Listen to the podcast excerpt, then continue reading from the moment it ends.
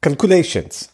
In many software programs, we have calculations, especially now that we live in the big data area where we have plenty of data and we run it offline jobs and also online jobs. Some of these calculations can run on the offline processes. They can take hours or days or minutes. And some of these calculations are unloaded into the online services. So let's say that we have the stock market and we run calculation on it and analysis and prediction, many sophisticated calculation on the stock market. Some of these calculations can fail, right? So let's say that we uh, check and try to fetch all the stocks that we predict will rise over the next month. So we run a big calculation and then we have a list of 100 stocks that we have predicted that will rise over the next month. But the question is this. What happened if when we ran calculation for a certain specific stock, let's say a vacuum cleaner stock, then this calculation failed?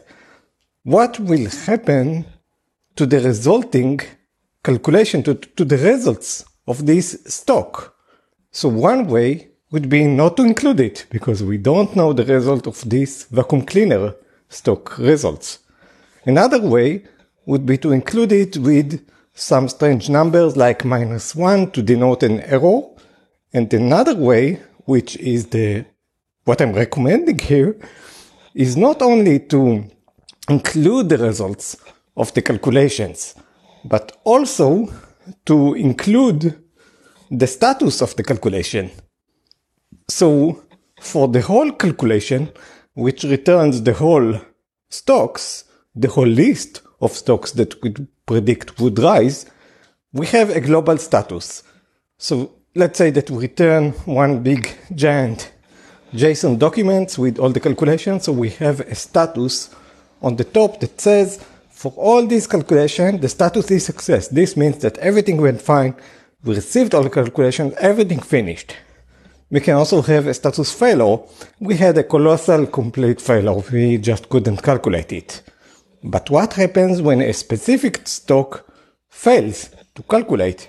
In this case, we have another kind of status. It's not going to be success. It's not going to be failure. It's going to be partial success. We can call it partial failure, but let's go with partial success.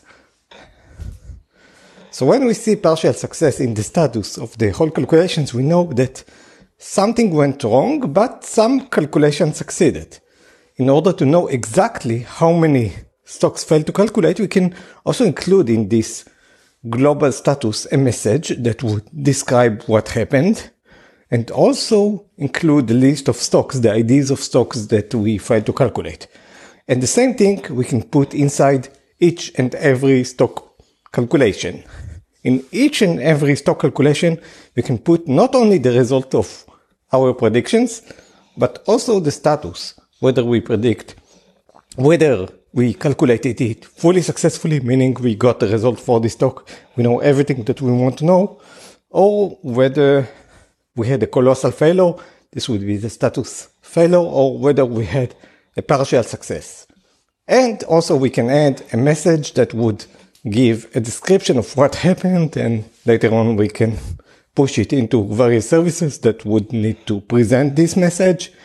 And we could also give additional details such as how much time it took to calculate this stock so that when we get the result of all the calculation of all the stocks, we know fully success, partial success, failure, we get the messages we know how much time it took to calculate each of them, and we don't need to go to any dashboard or any logs because this is part of the business logic of our application. Sometimes we forget that some of the business logic is not that just doing the core thing that was defined by the product, but also to get a status, whether we have actually succeeded in the mission or not, whether we have partially succeeded or not. So this was how to incorporate statuses and messages in various calculations.